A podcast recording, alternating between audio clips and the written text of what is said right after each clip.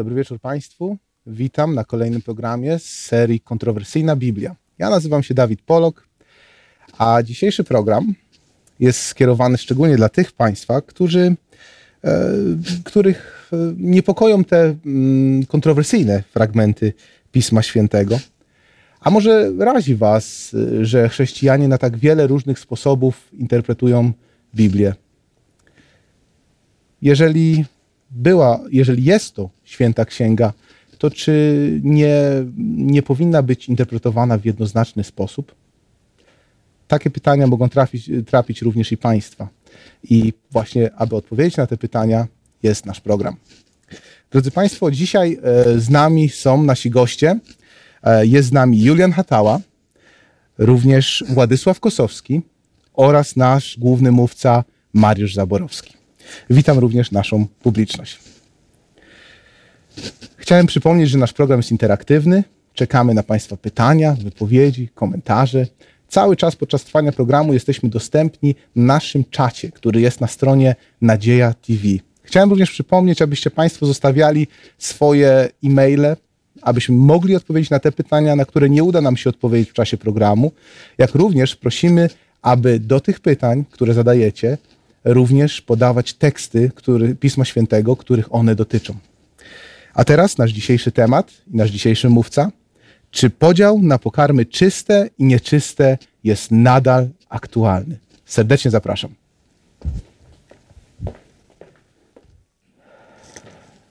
Witam bardzo serdecznie i rzeczywiście temat może być sam w sobie dosyć interesujący, bo, bo co to w ogóle oznacza? Pokarmy czyste i nieczyste. Pytamy, czy jest to podział wciąż aktualny? Ja chciałbym, żebyśmy się dzisiaj oczywiście skoncentrowali na tym, co mówi na ten temat Nowy Testament, bo temat jakby nas do tego obliguje, ale chciałbym też na chwilę nawiązać do myśli zasadniczej, o co w ogóle chodzi, więc trzeba sięgnąć do księgi Starego Testamentu. Otóż w trzeciej księdze Mojżeszowej, w jedenastym rozdziale, w piątej księdze Mojżeszowej, w czternastym rozdziale czytamy pewne Boże prawa, Boże przepisy, które mówią o tym, że Bóg nazywa pewne zwierzęta i, i mięso tych zwierząt czystymi, a inne zwierzęta i ich mięso nieczystymi. Te czyste Bóg pozwala, nakazuje jeść, a te nieczyste są na liście zwierząt, których po prostu człowiek nie powinien spożywać. Jeżeli Państwo jesteście zainteresowani e, dokładnym zbadaniem, o jakie zwierzęta chodzi, to jeszcze raz powtarzam. Trzecia Księga Mojżeszowa, jedenasty rozdział, to jest dobre źródło, żeby dowiedzieć się tego, o co tak naprawdę chodzi w naszym temacie. Mówimy o zwierzętach, mówimy o mięsie, które możemy spożywać. Czy my jako chrześcijanie powinniśmy się tym w ogóle przejmować? Na samym początku powiedziałem, że mówimy o wypowiedziach, które są w Starym Testamencie. I niektórym wystarcza to na dzień dobry. Mówią, jeżeli w Starym Testamencie, to nie dla nas. Jeżeli było to dla narodu żydowskiego, to my jako chrześcijanie nie musimy się z tym utożsamiać. I chciałbym, żebyśmy już nie sięgając tak bardzo do Starego Testamentu, skoncentrowali się dzisiaj na Nowym Testamencie, w którym są różne wypowiedzi Jezusa Chrystusa, apostoła Pawła, różne wypowiedzi sugerujące, że chyba już ten podział nas nie obowiązuje. Są to pozorne argumenty przeciwko e, akceptacji tego podziału na czyste i nieczyste w naszych czasach. Akcentuję te słowa. Jest to pozorny argument. Chciałbym, żebyśmy się zmierzyli z pewnymi wypowiedziami, które e, znajdujemy w Nowym Testamencie i pierwszy urywek, który, który mam przed sobą, to jest Ewangelia według świętego Marka. Chciałbym przeczytać z siódmego rozdziału tej Ewangelii urywek od wiersza piętnastego do wiersza dziewiętnastego. Co tu jest powiedziane?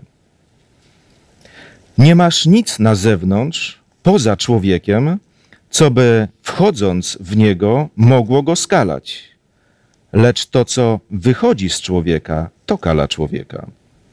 Jeśli kto ma uszy do słuchania, niechaj słucha. A gdy opuścił lud i wyszedł i wszedł do domu, pytali go uczniowie jego o tę przypowieść. I rzekł im, tak więc i wy jesteście niepojętni? Nie rozumiecie, że wszystko, co z zewnątrz wchodzi człowieka, nie może go kalać? Bo nie wchodzi do jego serca, lecz do żołądka i wychodzi na zewnątrz, oczyszczając wszystkie pokarmy. Gdybyśmy wzięli do ręki Biblię Tysiąclecia, inny przekład Pisma Świętego, to końcówka tego wiersza dziewiętnastego brzmi nieco inaczej. Tam jest wręcz powiedziane jasno i zdecydowanie. Tak uczynił wszystkie pokarmy czystymi. A więc Jezus przemówił i nie ma o czym dyskutować. Stare sprawy przeminęły, rozpoczyna się nowa era. Ale drodzy Państwo, może na samym początku jedno wyjaśnienie. Otóż ta wypowiedź, którą czytałem w Biblii, którą mam przed sobą, jest to przekład Biblii Warszawskiej, mówi dobrze.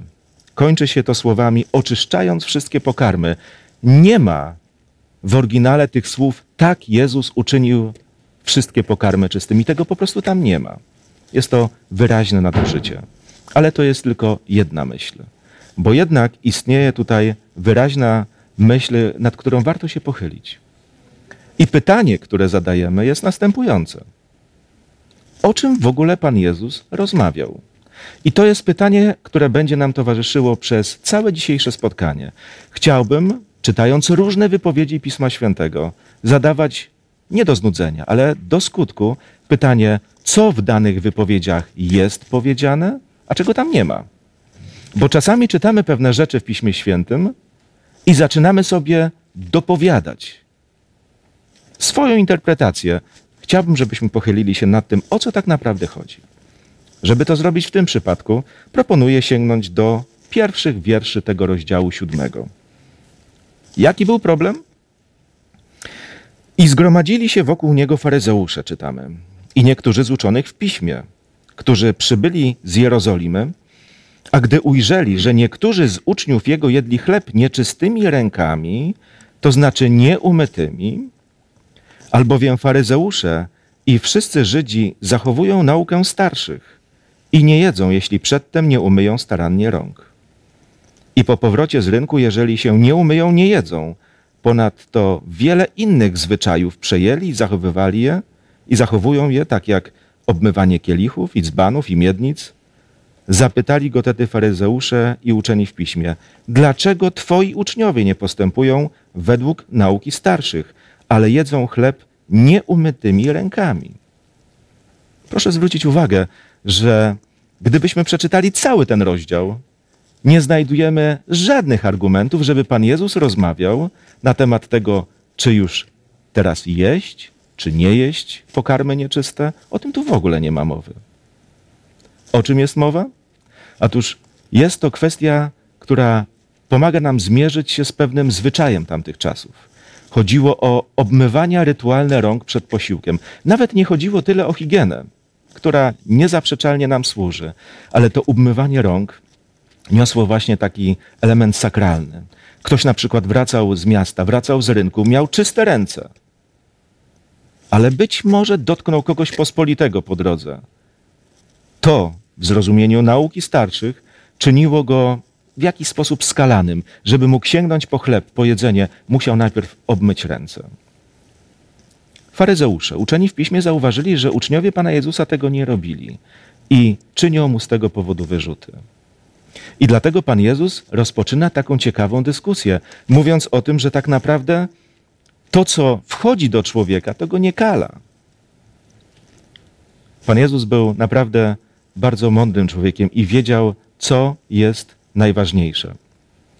Chciałbym powiedzieć tylko tyle, że Pan Jezus dał nam do zrozumienia, że w życiu ważniejsza jest czystość duchowa, a nie ta czystość rytualna. Ważniejsza jest czystość serca, a nie tylko ta czystość rytualna. Jaki jest na to dowód? Czytam od wiersza dwudziestego. Mówił bowiem, to, co wychodzi z człowieka, to kala człowieka. Albowiem z wnętrza, serca ludzkiego pochodzą złe myśli, przeteczeństwa, kradzieże, morderstwa, cudzołóstwo, chciwość, złość, podstęp, lubieżność, zawiść, bluźnierstwo, pycha, głupota. Wszystko to złe przychodzi z wewnątrz i kala człowieka. Ludzie czasami patrzą na pewne sprawy powierzchownie. Umycie rąk przed posiłkiem, to rytualne obmycie rąk, to było rzeczą, o którą naprawdę można byłoby nawet oskarżać ludzi i się z nimi kłócić. Pan Jezus mówi, a co macie w sobie? Był problem, którego nie chcieli zauważyć, ale Jezus o tym mówił. Kiedy ewangelista Mateusz mówi o tej samej historii, w piętnastym rozdziale, oczywiście nie będę szedł śladem całej tej, całego tego rozważania, Państwo oczywiście możecie to zrobić, gdy skończy się nasze rozważanie, ale dwudziesty werset piętnastego rozdziału to jest taka sentencja, która rzeczywiście pokazuje, co Pan Jezus miał na myśli. Otóż tu czytamy, to właśnie kala człowieka, ale jedzenie nieumytymi rękoma nie kala człowieka. O co chodziło? No właśnie, o to, czy można spożywać jedzenie bez tych obmyć rytualnych. I tylko o tym. I Pan Jezus tylko o tym rozmawiał. Natomiast co chciał nam powiedzieć? Czytam werset dziewiętnasty z siódmego rozdziału Ewangelii Marka. Bo nie wchodzi do serca jego, lecz do żołądka, mówimy tu o pokarmie, i wychodzi na zewnątrz, oczyszczając wszystkie pokarmy. A to oznacza, że sam proces trawienia według Pana Jezusa czyni ten pokarm wystarczająco czystym.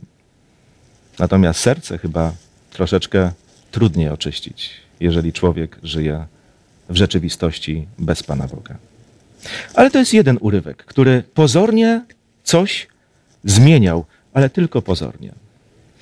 Drugi urywek, który chciałbym, żebyśmy rozważyli, to Księga Dziejów Apostolskich, dziesiąty rozdział.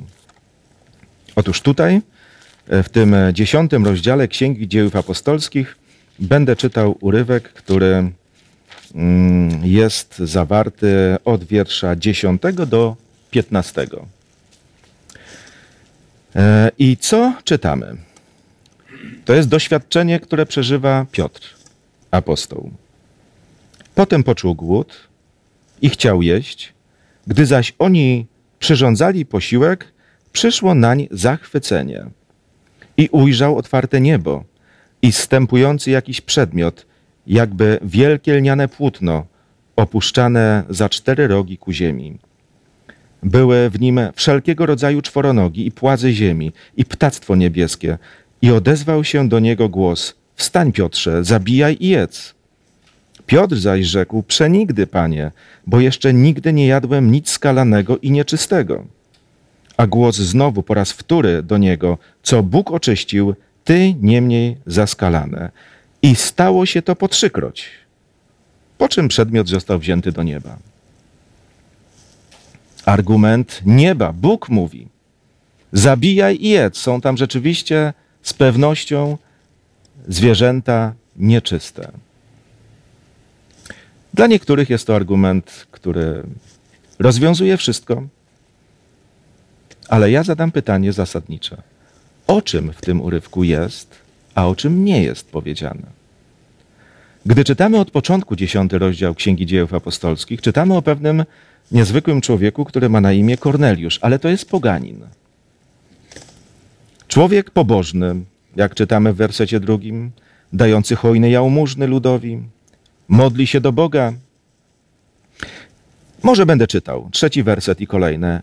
I ujrzał wyraźnie w widzeniu za dnia około dziewiątej godziny anioła Bożego, który przystąpił do niego i rzekł mu, Korneliuszu. Ten zaś, strachem zdjęty, utkwił w nim wzrok i rzekł, co jest, Panie? I rzekł mu, modlitwy Twoje i jałmużny Twoje jako ofiara dotarły przed oblicze Boże. Przeto poślij teraz mężów do Joppy i sprowadź niejakiego Szymona, którego nazywają Piotrem. Przybywa on w gościnie u niejakiego Szymona garbarza, który ma dom nad morzem. A gdy odszedł anioł, który do niego mówił, przywołał dwóch domowników i pobożnego żołnierza spośród tych, którzy mu usługiwali, wyłożył im wszystko i posłał ich do Joppy. A więc widzimy, że Bóg chce, ażeby ten Korneliusz spotkał się z Piotrem. I wykorzystuje anioła, który ma dla nich jakby sposób na to spotkanie. I w tym czasie właśnie dzieje się to, co czytałem wcześniej. Piotr popada w jakieś zachwycenie. Widzi to prześcieradło z różnymi zwierzętami, także nieczystymi, i słyszy te słowa: zabijaj i jedz, trzy razy.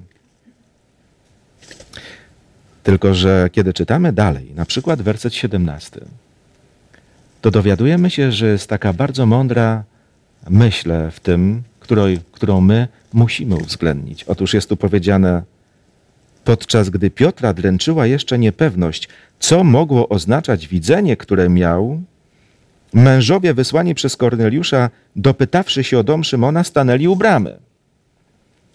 Otóż dla nas na pewno musi być istotne, jak to widzenie, jak to zachwycenie rozumie apostoł Piotra, więc ten, do którego to było skierowane w pierwszym rzędzie. Piotr nie doszedł do wniosku: od teraz możemy jeść wszystko. O Piotrze czytamy, że jeszcze dręczyła go niepewność co do tego, co w ogóle oznaczało to widzenie. Dalej czytam: i odezwawszy się, dowiadywali się, czy Szymon, zwany Piotrem, przebywa tam w gościnie. A gdy Piotr zastanawiał się jeszcze nad widzeniem, rzekł Duch Święty: oto szukają cię trzej mężowie. Wstań przeto, zejdź i udaj się z nimi bez wahania, bo ja cię posłałem. Piotr idzie. Może opuszczę ten cały urywek, który pokazuje drogę, która do tego spotkania w końcu doprowadza.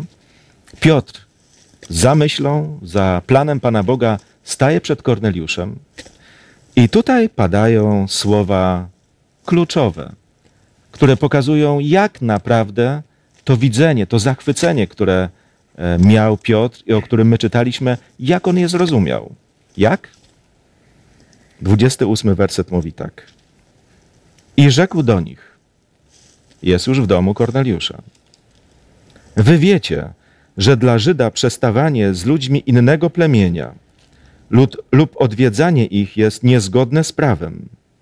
Lecz Bóg dał mi znak, żebym żadnego człowieka nie nazywał skalanym lub nieczystym. My myślimy, że chodzi o jedzenie. Piotr mówi, nawet nie wspomina o tym. Tylko mówi, wy wiecie, że dla Żyda przestawanie z ludźmi innego plemienia jest niezgodne z prawem. Nie z prawem Bożym, bo Bóg tego nie zakazywał. Ale między Żydami a poganami urósł wielki mur, mur niechęci. Co mógł Bóg zrobić, żeby ten nowo powstały Kościół chrześcijański mógł przekroczyć barierę jednego narodu, narodu żydowskiego, w którym już Ewangelia się rozwijała? I Piotr otrzymuje szokującą lekcję. Zwierzęta nieczyste, które ma zabijać i jeść. On się zastanawia, o co chodzi, i dochodzi do wniosku, że Bóg daje mu znak, ażeby żadnego człowieka nie nazywał skalanym lub nieczystym. Zobaczcie, jaka jest Biblia. Słowa. Trzeba zobaczyć, co one rzeczywiście mówią, a czego nie. A tutaj kluczowym jest to, jak zrozumiał to przesłanie Piotr apostoł i jaki zrobił tego użytek. Dziesiąty rozdział, werset trzydziesty czwarty, trzydziesty piąty mówią tak. Piotr zaś otworzył usta i rzekł: teraz pojmuję naprawdę, że Bóg nie ma względu na osobę, lecz w każdym narodzie miły mu jest ten, który się go boi i sprawiedliwie postępuje. Jedynie tak możemy rozważać Pismo Święte. Jedynie tak. Zadając sobie dwa pytania. O czym dany urywek Pisma Świętego mówi, a o czym nie mówi? Żeby moje wyobrażenia o Piśmie Świętym nie okazały się ważniejsze niż rzeczywistość, która tam istnieje. Ale chciałbym przejść do kolejnego urywka, tym razem z listu apostoła Piotra, przepraszam, z listu apostoła Pawła do Koryntian. Jest to pierwszy list apostoła Pawła do Koryntian, ósmy rozdział i werset ósmy. Pomyślmy, jak brzmią te słowa w naszych uszach, gdy je słyszymy, od tak wyrwane z kontekstu. Posłuchajmy. Zapewne pokarm nie zbliża nas do Boga, gdyż nic nie tracimy, jeśli nie jemy, i nic nie zyskujemy, jeśli jemy. Jeszcze raz mówię, wyrwany z kontekstu ten tekst, co nam mówi? Nieważne, co jesz. To nie ma żadnego znaczenia. No i teraz możemy oczywiście uruchomić sobie swoją wyobraźnię i powiedzieć, czyli podział na zwierzęta czyste i nieczyste nie obowiązuje, można jeść wszystko i tak dalej. Idziemy daleko w interpretacji. W interpretacji czego? Naszych wyobrażeń czy tekstu Pisma Świętego? O czym mówi Pismo Święte? Sięgnijmy do pierwszego wiersza i do kolejnych z tego ósmego rozdziału. Apostoł Paweł mówi tak. A co do mięsa składanego w ofierze bałwanom... O! Nie czytamy o zwierzętach czystych i nieczystych, tylko o mięsie zwierząt, które były poświęcone bożkom. To był ważki temat tamtych czasów. Przecież Ewangelia docierała do ludzi, którzy byli poganami, nawracali się. Co teraz robić? I apostoł Paweł rozwija tę myśl. Może wers trzeci. Co więc dotyczy spożywania mięsa składanego w ofierze bałwanom, wiemy, że nie ma bożka na, na świecie i że nie ma żadnego innego Boga oprócz jedynego. Bo przecież nawet są tak zwani bogowie, czy to na niebie, czy na ziemi, i dlatego jest wielu bogów i wielu panów. Wszakże dla nas istnieje tylko jeden Bóg Ojciec, z którego pochodzi wszystko i dla którego istniejemy. I jeden Pan, Jezus Chrystus, przez którego wszystko istnieje i przez którego my także istniejemy. Lecz nie wszyscy mają właściwe poznanie. Niektórzy bowiem, przyzwyczajeni dotąd do bałwochwalstwa, spożywają mięso jako składane w ofierze bałwanom i sumienie ich z natury słabe kala się. I mamy teraz ten werset, który czytałem już. Zapewne pokarm nie zbliża nas do Boga, gdyż nic nie tracimy, jeśli nie jemy, i nic nie zyskujemy, jeśli jemy. Baczcie jednak, aby ta wolność wasza nie stała się zgorszeniem dla słabych. Albowiem jeśli by kto ujrzał ciebie, który masz właściwe poznanie, siedzącego przy stole w świątyni pogańskiej, to czy to nie pobudzi sumienia jego, ponieważ jest słaby do spożywania mięsa składanego w ofierze bałwanom? I tak przyczyni się twoje poznanie do zguby człowieka, brata, za którego Chrystus umarł. A tak, grzesząc przeciwko braciom i obrażając ich słabe sumienie, grzeszycie przeciwko Chrystusowi. Przeto, jeśli pokarm gorszy brata mego, nie będę jadł mięsa na wieki, abym brata mego nie zgorszył. O czym tu czytamy? Czytamy tutaj o miłości.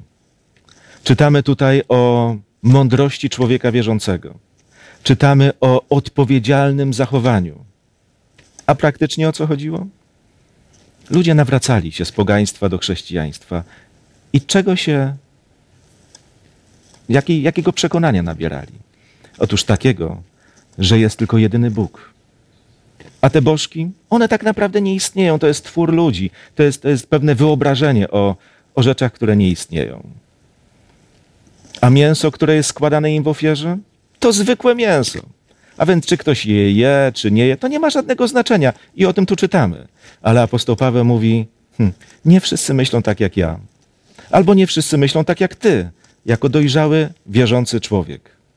Niektórzy może dopiero co się nawrócili. Może jeszcze mają różnego rodzaju wątpliwości. I co sobie pomyślą, jeżeli zobaczą ciebie jedzącego takie mięso? Pomyślą sobie, obłudnik, mnie odciąga od pogaństwa, a sam... Jak może? Kto się z nim w jakiś sposób brata? Apostoł Paweł kieruje się miłością bliźniego i mówi jedną rzecz. Nie myśl tylko o sobie, ale myśl też o innych. Jeżeli żyjesz i zachowujesz się jakoś na tej ziemi, to nie myśl sobie o tym, że wszyscy muszą dobrze zrozumieć twoje intencje, zachowując się tak, a nie inaczej. Rób tak, żeby naprawdę ludzi nie zgorszyć, bo dlaczego miałbyś to brać na swoje sumienie i dlaczego miałbyś być przyczynem, przyczynkiem do być może nawet utraty zbawienia przez człowieka, jeżeli zostanie przeze mnie zgorszony? O tym tylko mówi tutaj apostoł Paweł. Tutaj nie ma słowa o zwierzętach czystych, nieczystych. Urywek zaczyna się od słów mówiących o mięsie złożonych w ofierze bałwanom, bożkom. I w tym kontekście te słowa brzmią całkowicie naturalnie. Zapewne pokarm nie zbliża nas do Boga, gdyż nic nie tracimy, jeśli nie jemy, i nic nie zyskujemy, jeśli jemy. Ten pokarm, czyli mówimy tutaj o mięsie złożonym w ofierze bożkom. To nie ma znaczenia, czy go jesz, czy nie jesz. Ale twoja swoboda w zachowaniu może być przyczynkiem wątpliwości braci twoich. Ktoś powie, niech szybko dojrzewają. Spokojnie. Każdy dojrzewa w takim tempie, w jakim Bóg go prowadzi. Ale jeżeli jesteś tym bardziej dojrzałym, to zachowuj się w sposób dojrzały i odpowiedzialny. Dziesiąty rozdział tego samego listu apostoła Pawła do Koryntian. Ciekawa myśl. Jak może wyglądać ta e, myśl, kiedy poddajemy jej takiej swobodnej interpretacji? Otóż będę czytał wiersze dwudziesty piąty, dwudziesty szósty, dwudziesty siódmy. Wszystko, co się sprzedaje w jadkach, jedzcie, o nic nie pytając dla spokoju sumienia. Albowiem pańska jest ziemia i to, co ją napełnia. A jeśli was kto z niewiernych zaprosi, a chcecie pójść, jedzcie wszystko, co wam podadzą, o nic nie pytając dla spokoju sumienia. A więc odwiedzam kogoś, tu zresztą nawet jest powiedziane, jest to człowiek jeszcze niewierzący. Cokolwiek postawi na stół, jedz, nie pytaj o... Nie pytaj dla spokoju sumienia. Więc pójdę naprawdę daleko i powiem tak. Będę jadł wszystko, ale jak nie dopytam, co to jest. Wyobrażacie sobie tak myślącego człowieka wierzącego? No ale tak jest tutaj napisane. O co chodzi? Zadaję po raz kolejny to samo pytanie. Co tu jest napisane, a co tutaj nie jest napisane? Warto znaleźć jedno i drugie, żebyśmy się nie pogubili. Czytam werset dziewiętnasty z tego rozdziału. Cóż tedy chcę powiedzieć? Czy to, że mięso składane w ofierze bałwanom jest czymś więcej niż mięsem? Ten sam problem.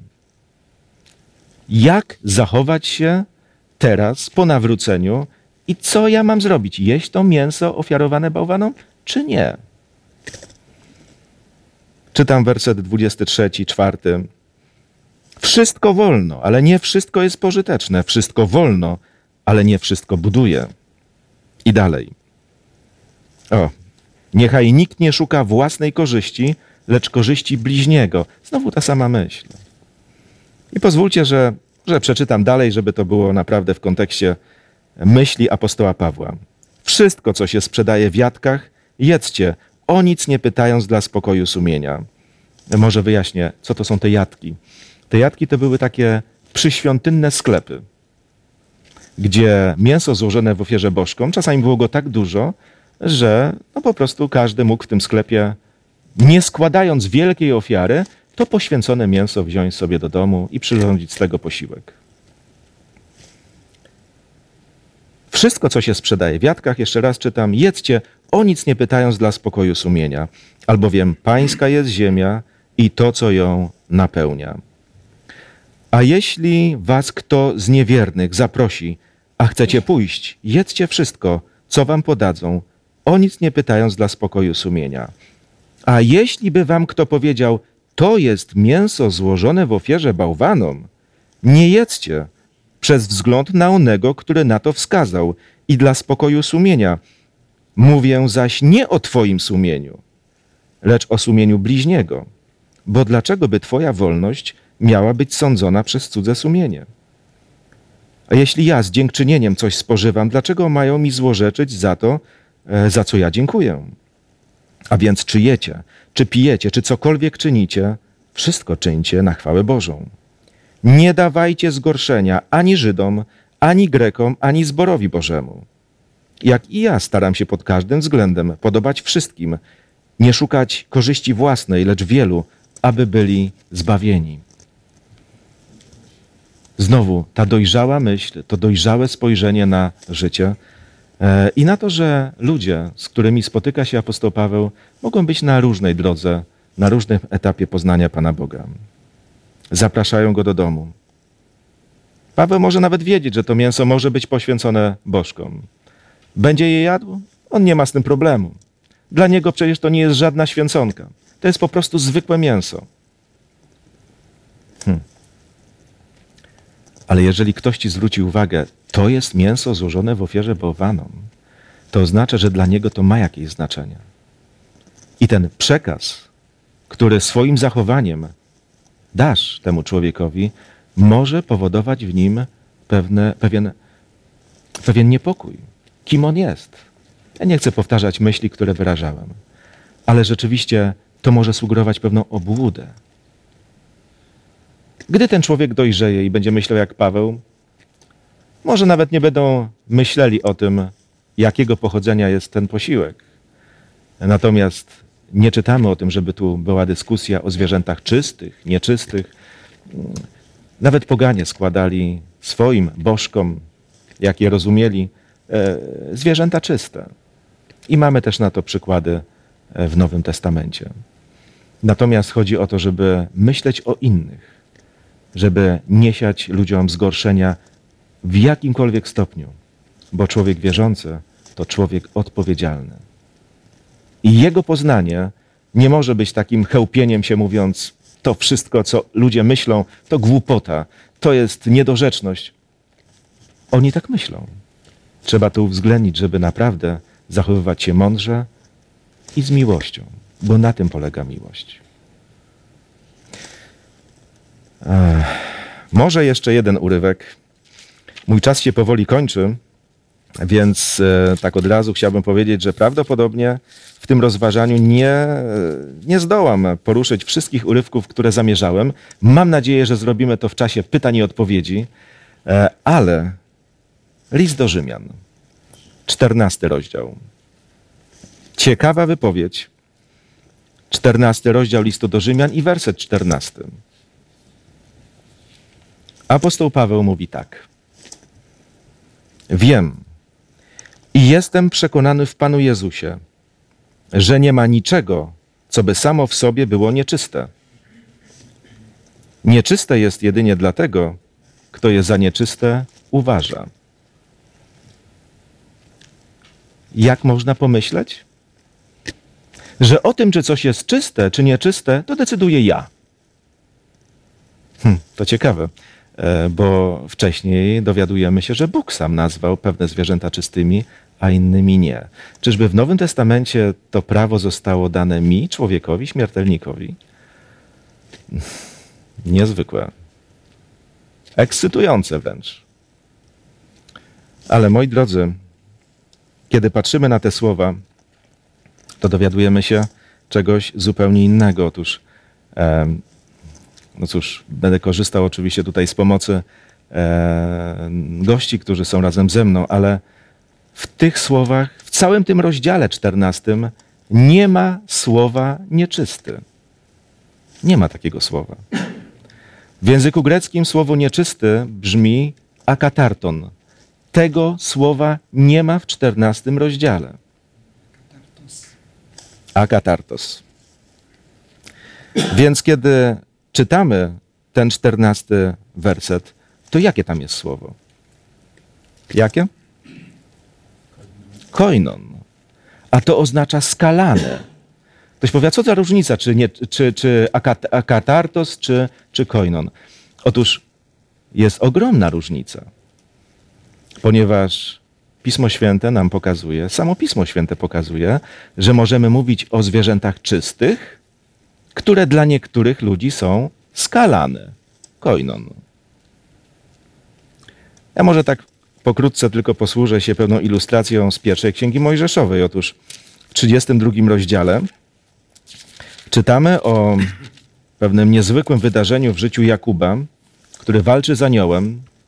I pozwólcie, że tę historię może jakoś specjalnie, że tej historii specjalnie nie rozwinę, ale w każdym razie toczy się taka walka.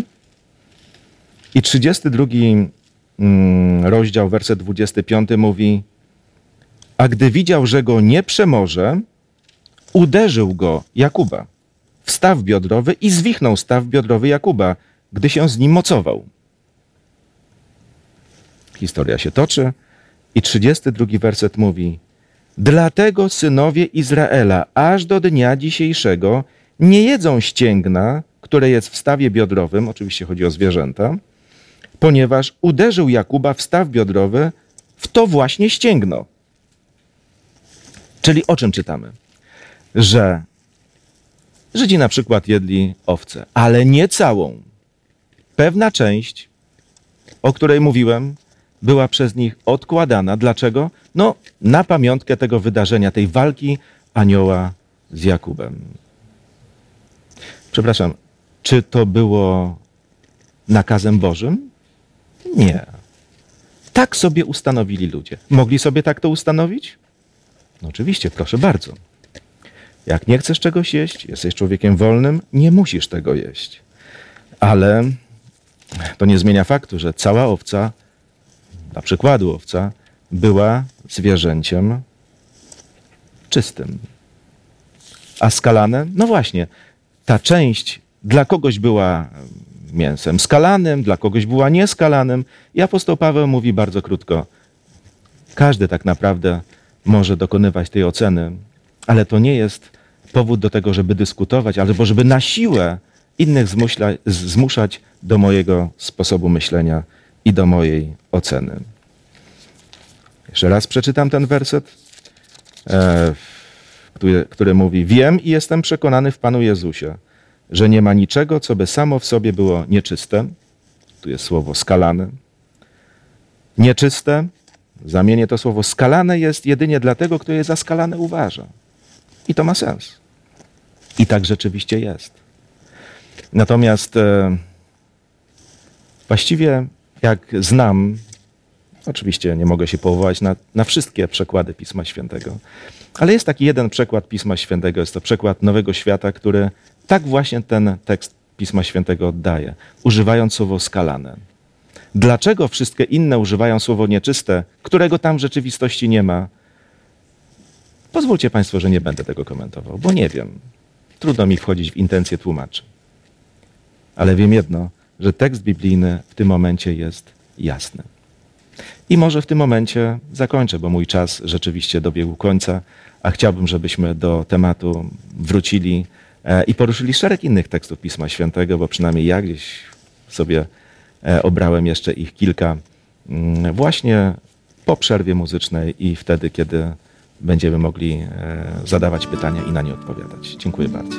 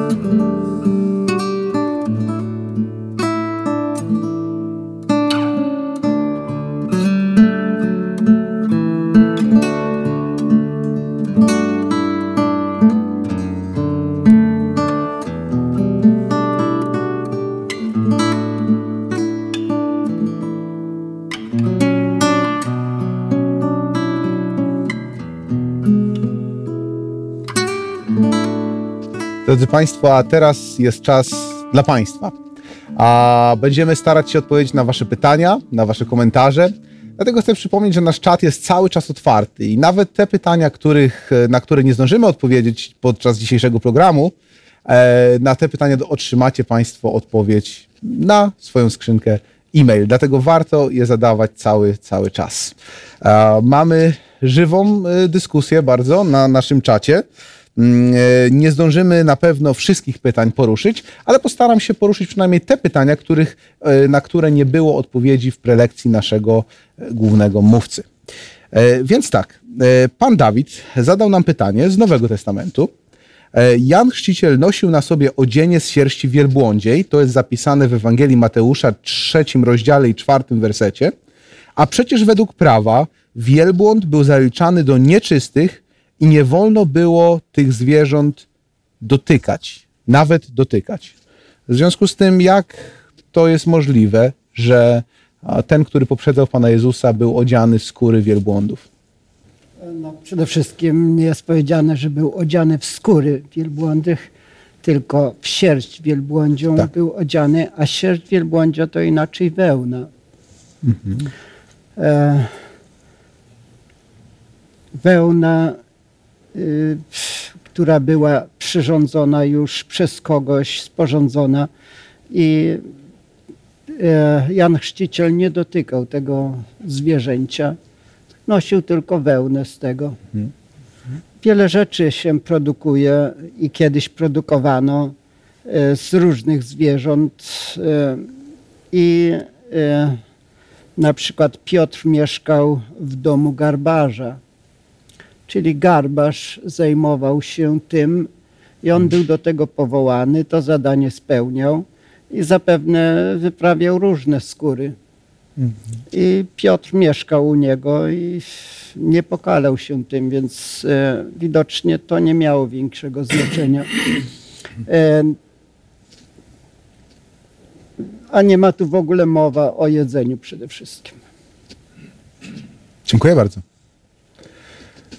Bardzo dziękuję. Myślę, że to jest wy, wy, no, wystarczająca odpowiedź na to pytanie. Proszę bardzo. O pewnych przykładach biblijnych. Jeżeli na przykład czytamy o tym, że Jan chodził rzeczywiście w odzieniu sierci wielbłąda, no czytamy o Panu Jezusie, który jeździł na ośle. To też zwierzę nieczyste. I co?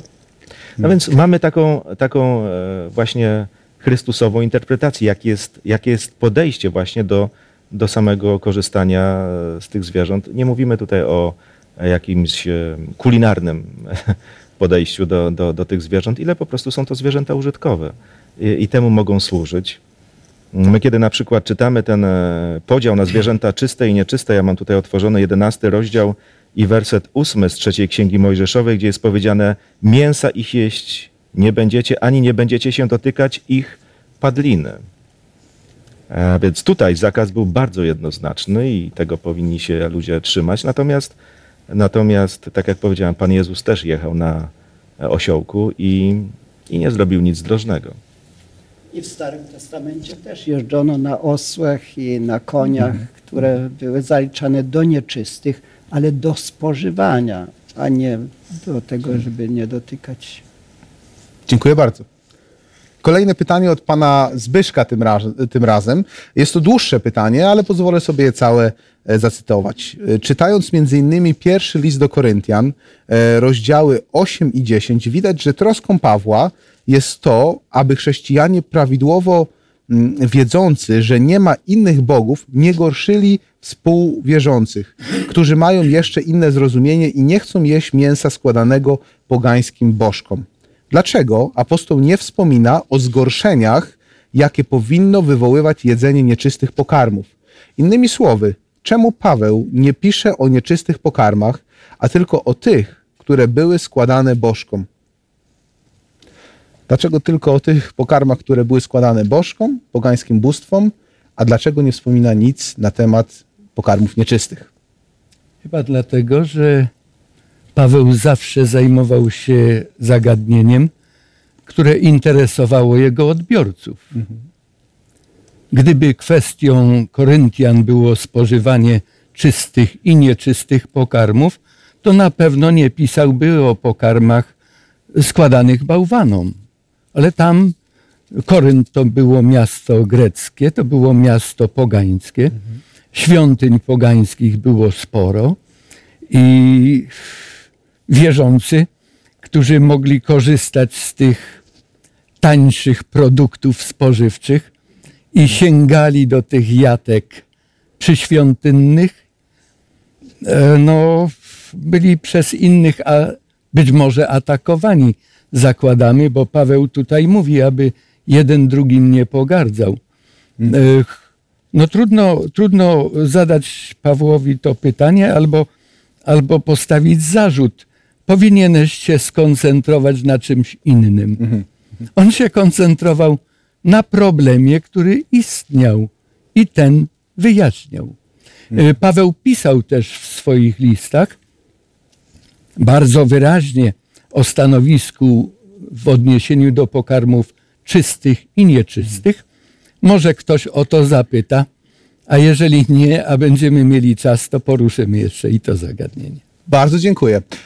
Proszę naszą publiczność, aby również włączyła się w nasz program, więc będzie, będzie pytanie od was, ale teraz jeszcze jedno pytanie od naszych słuchaczy. To pytanie brzmi, czy podział na pokarmy czyste i nieczyste, tak jak to podaje Mojżesz, znajduje uzasadnienie we współczesnym świecie przy obecnej wiedzy medycznej na temat człowieka, na temat ludzkiego zdrowia? Czy, czy znajduje jakiekolwiek uzasadnienie podział na pokarmy czyste i nieczyste? To, co wolno jest chrześcijanom i to, czego nie wolno. Na przykład chrześcijanom. Pytanie jest dość trudne, dlatego że to Bóg ustanowił pokarmy, które można jeść i których nie można jeść. I On wiedział, dlaczego nie można jeść. Ja, żeby troszeczkę ten temat poszerzyć, chciałem zwrócić uwagę, że to nie dotyczyło, ten zakaz jedzenia czystych czy nieczystych zwierząt, nie dotyczyło Żydów, mhm. tylko Żydów. Dlatego, że zanim jeszcze Żydzi jako naród powstali, to już ten podział na zwierzęta czyste i nieczyste był znany wcześniej. W pierwszej Księdze Mojżeszowej, siódmym rozdziale, gdy Noe miał zabrać do arki zwierzęta, to w wierszu drugim jest powiedziane: ze wszystkich zwierząt czystych weź z sobą po siedem, samca i samicę, a ze zwierząt nieczystych po parze, samca i samicę. A więc musiał wiedzieć, jakie to są zwierzęta czyste, a jakie to są zwierzęta nieczyste. I później, gdy Noe wyszedł z arki, to złożył ofiarę. Ósmy rozdział, wiersz dwudziesty mówi: wtedy zbudował Noe ołtarz Panu i wziął z każdego bydła czystego i z każdego ptactwa czystego i złożył je na ofiarę całopalną na ołtarzu. Mhm. E, dlatego, że było więcej tych zwierząt czystych. Bóg zadbał o to. Jeśli pozwolił, bo nie było roślinności, pozwolił Noemu jeść mięso po potopie, to widać z tego, że Noe nie jadł mhm. na przykład wieprzowiny, bo gdyby zjadł, chociaż jedno zabił zwierzę, to już nie mielibyśmy świń. Tego gatunku. Mhm. Tego gatunku w ogóle. Nie zjadł, nie wiem, królika na przykład, bo byśmy nie mieli królików, bo tylko po parze zabrał z tych zwierząt. Natomiast innych zwierząt było więcej, więc mógł złożyć i na ofiarę, mógł jeść te zwierzęta i on wiedział, że to są czyste, te można jeść. Mhm. I dlatego to bardzo ważne, że Bóg dla celów zdrowotnych e, zrobił ten podział na zwierzęta czyste i nieczyste. Czy Noe wiedział, że to nie jest korzystne dla zdrowia jeść na przykład wieprza? On się nad tym nie zastanawiał i nie musiał tego wiedzieć. Tak samo Izraelici nie musieli wiedzieć, czy to jest zdrowe, czy niezdrowe, ale Bóg powiedział, te zwierzęta jeść, a tamtych nie jeść. I to jest najważniejsze. Bóg zadecydował, czy my wiemy, dlaczego tak ma być, czy nie wiemy. To On wie najlepiej. My teraz możemy dochodzić tylko, co jest zdrowe, co nie. Ja kiedyś miałem okazję słuchać pewnego naukowca, który opowiadał, jak on był na wycieczce i nie było co jeść, więc jedli robaki, jakieś co się dało. No ja tak zwróciłem uwagę, że to nie bardzo po Bożemu jeść te różne rzeczy, o których nawet on wspominał. A on powiedział, a cóż to za różnica? To jest tylko forma białka. Ponieważ było tam wielu słuchaczy, nie chciałem wdawać się w nim, z nim w polemikę, ale ja wiem, że to nie jest wszystko jedno, co się je. Dlaczego ludzie nie jedzą szczurów? Dlaczego nie jedzą e, jadowitych węży, jakichś innych trucizn? Jeśli wszystko można jeść, to, to jeść. Mm-hmm, mm-hmm. Tego tak nikt nie rozumie, jednak ludzie wiedzą, że na przykład zjeść, nie wiem, czy szczura jest niebezpieczne dla zdrowia, bo już tyle wiedzą. Kiedyś nie wiedzieli, że jakieś tam inne zwierzęta, które są, mają w sobie pełno zarazków czy, czy trucizn, też nie jedzą. I wiedzą już, że to jest niezdrowe, a więc mhm. możemy już wskazać na niektóre zwierzęta, że są niezdrowe, a niektóre, że są zdrowe, dlatego nie jemy na przykład szczurów. Mhm, mhm. No myślę, że to jest też forma e, podniesienia sobie adrenaliny, zjadanie takiego zwierzęcia, które ma jakąś truciznę czy toksynę, a mniej zaspokojenie swojego głodu, prawda? Na przykład. Proszę bardzo. Gdy spojrzymy na całą sprawę, że jest to zarządzenie Boga, który jest stwórcą człowieka. No, cokolwiek kupujemy w sklepie, jakieś urządzenie, to zawsze do tego jest załączona instrukcja obsługi. Ktoś, kto to przygotował, myślał, wyrysował, zbudował, to następnie mówi, powiem ci, co robić, aby ci to długo służyło. To jest, nie jest obojętne, jakie paliwo lejemy do baku samochodu. Nie jest obojętne, jakim olejem, z jakiego oleju korzystamy do skrzyni biegów, czy do silnika diesla, czy silnika benzynowego. To wszystko określają konstruktorzy. Mhm. Jeżeli Bóg jest naszym stworzycielem, a jest, jeżeli Bóg jest naszym lekarzem, a jest, przecież to On powiedział, jeżeli będziesz stosował się do wszystkich moich zaleceń, to nie dopuszczę, cię, nie dopuszczę do ciebie żadnej choroby, na którą patrzyłeś w Egipcie, bo ja jestem twoim Panem, twoim lekarzem. Mhm. A więc jeżeli wierzymy temu Bogu i ufamy Mu, to jeszcze jest bardzo ważna sprawa, moim przynajmniej zdaniem. Niektórzy podchodząc do wybiórczo do tych tekstów, w Nowym Testamencie było tak, w Starym Testamencie było tak. To znaczy Bogu bardziej nale- zależało na zdrowiu Izraelitów i ludzi żyjących w Starym Testamencie, jak nas żyjących dzisiaj. A gdy mamy chorą wątrobę, trzustkę, czy jeszcze inne narządy, to nic nam nie mówi zalecenie lekarza, niech pan odrzuci mięso wieprzowe, mięso tłuste, mięso różnych zwierząt. Hmm, oczywiście. Nauka do tego doszła. Bóg nie tłumaczył. Zwróćmy uwagę, że gdy dał te zalecenia, to nawet tam nas wpada kilka. Ale Bóg mówi, jak popatrzysz, to możesz, obserwując to zwierzę, już wiedzieć, czy ono dla ciebie jest do spożycia, czy nie. A więc tam były te znaki przeżuwa, nie przeżuwa, ma skrzela, ma y, y, również y, y, kopyto rozdzielone, czy nierozdzielone. A więc to było dla wszystkich ludzi, aby jednym rzutem oka mhm. wiedzieć, czy to jest ewentualnie dla mnie, czy nie. Mhm. Nauka dzisiaj to skrupulatnie przestrzega.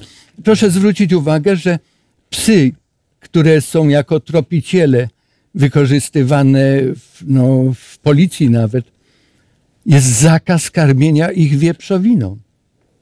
One tracą wrażliwość, tracą węch. A więc jeżeli tak zwierzęta reagują, przydałby nam się ktoś, kto ze świata tak, medycznego tak, jest tutaj, kto by, kto by dużo na ten temat mógł więcej hmm. powiedzieć. Ale tak, nauka potwierdza ten podział Boży. Hmm. Nawet z prostej obserwacji w sklepie ciężko kupić karmę dla zwierząt, w której jest na przykład wieprzowina. Hmm. Z reguły jest to drób bądź wołowina. Bardzo dziękuję. Obiecałem naszej publiczności, że będą mieli czas na jeden komentarz, jedno pytanie, więc no mam pytanie, czy, czy nasza publiczność ma takie pytanie, bądź też komentarz. Proszę bardzo. Nie, nie chciałbym się bawić w komentarz, tylko przeczytam pewien fragment, który może stanowić pewien, pewną trudność, mhm. albo być furtką do tego, że można. Odbywa się sobór w Jerozolimie, w Jerozolimie, jest to zapisane w piętnastym rozdziale Dziejów Apostolskich. Mm-hmm. Zbierają się apostołowie, jest podjęta pewna decyzja. Tam jest wiele decyzji, ale między innymi pozwolę sobie przeczytać ten fragment, który nas może interesować. Dlatego ja sądzę, że nie należy nakładać, to jest wiersz dziewiętnasty i dwudziesty, nie, dlatego ja sądzę, że nie należy nakładać ciężarów na pogan nawracających się do Boga, lecz napisać im, aby się wstrzymywali od pokarmów ofiarowanych bożkom, od nierządu, od tego, co uduszone i od krwi. Mhm. I zatrzymując się na tym, ktoś może powiedzieć, tu nie ma wymienionych zwierząt czystych i nieczystych, czyli jak gdyby mamy zezwolenie na spożywanie. Chciałbym prosić o wyjaśnienie, jak należy potraktować ten tekst. Dziękuję bardzo. piętnasty rozdział Dzie- Dziejów Apostolskich, Sobór w Jerozolimie. No właśnie.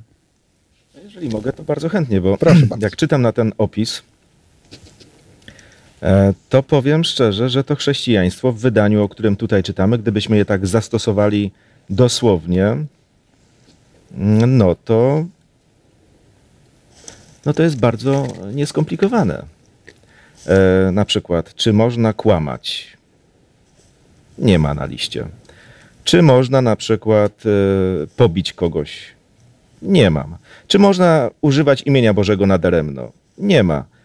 No przepraszam, e, to jest rzeczywiście pewne minimum, o którym tutaj czytamy, ale kiedy czytamy Nowy Testament, a przecież cały Nowy Testament nie jest skierowany do Żydów, ale jednak do wszystkich wierzących, bo, bo Bóg nie czyni różnicy, to widzimy, że tak naprawdę te, te, ten poziom moralności jest postawiony bardzo wysoko i obejmuje wiele, ale to wiele innych zagadnień, aspektów życia takich jak sprawy rodziny,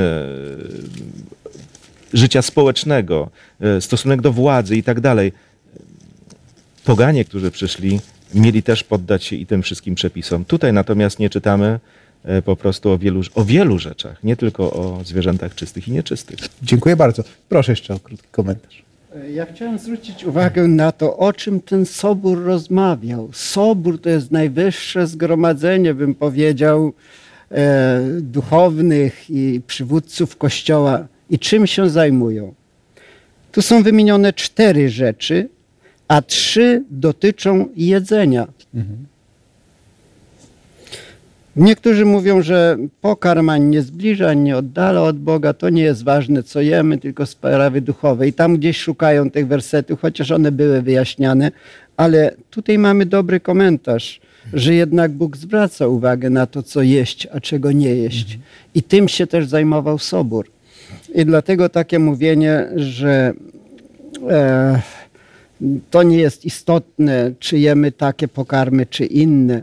To nie jest prawdą. Bóg się troszczy o nas i dlatego też przywódcy ówcześni, jak tu jest powiedziane, że postanowiliśmy Duch Święty i my, czyli przede wszystkim Duch Święty, Bóg tak zadecydował, żeby zwrócić uwagę na to, co się je, a czego się nie je. Mhm. I dlatego jest to ważne. Tutaj akurat to zagadnienie jest poruszane, jak tutaj pastor wspomniał. W innych miejscach są inne zagadnienia poruszane, ale ważne jest to, że Bóg się interesuje tym, co my jemy. Mhm. Dziękuję bardzo. Mamy czas na jeszcze króciutki komentarz. No to w takim razie bardzo krótki komentarz.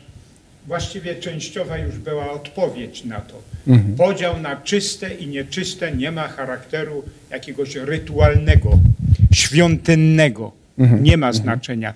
To ma znaczenie dietetyczne. I to było szkodliwe w Starym Testamencie i było mocno już podkreślane, dlatego Bóg Stwórca zabronił dla dobra tych ludzi. Mhm. Więc powstaje pytanie, czy te rzeczy, które były szkodliwe w diecie starotestamentalnej, nagle w Nowym Testamencie stały się no, zdrowe? Nie. Dlatego też możemy wręcz powiedzieć, że ludzie w Starym Testamencie bardzo często byli, byli zdrowsi, mhm. a mimo wszystko Bóg pewnych pokarmów zabronił ze względów dietetycznych, a nie ze, nie ze względu jakiegoś rytualnego, świątynnego i tak dalej. I to samo, co było szkodliwe w Starym Testamencie, co było sygnalizowane zresztą, tym bardziej jest szkodliwe w Nowym Testamencie. Ja kiedyś oglądałem taką no, podział zwierząt opracowany przez naukowca. I były zwierzęta, które miały dużo jakichś toksycznych nieczystości czy szkodliwych i te zwierzęta, które miały w minimalnej ilości. Ja nie wziąłem tego czasopisma naukowego z sobą i dosłownie linia podziału była w tym samym miejscu, w którą ją Bóg postawił. Zwierzęta uznane jako nieczyste miały tych toksycznych, szkodliwych rzeczy zdecydowanie więcej. Natomiast zwierzęta czyste też miały cokolwiek, ale w minimalnym stopniu. Czyli nauka popiera to, co było. Ja kiedyś byłem, już naprawdę ostatnie zdanie, na spotkaniu, spotkaniu w żywieniowców. Mhm. No i mówiłem o tym, a potem wyciągnąłem to czasopismo i popatrzcie, to do czego wyście doszli, bo to byli tego typu specjaliści, to ileś tysięcy lat temu już Bóg powiedział. Dlatego tylko apel, słuchajmy to, co Bóg mówi i stosujmy się do tych rad dla dobra i dla zdrowia. Dziękuję bardzo. Drodzy Państwo, w Starym Testamencie jest bardzo ciekawe proroctwo.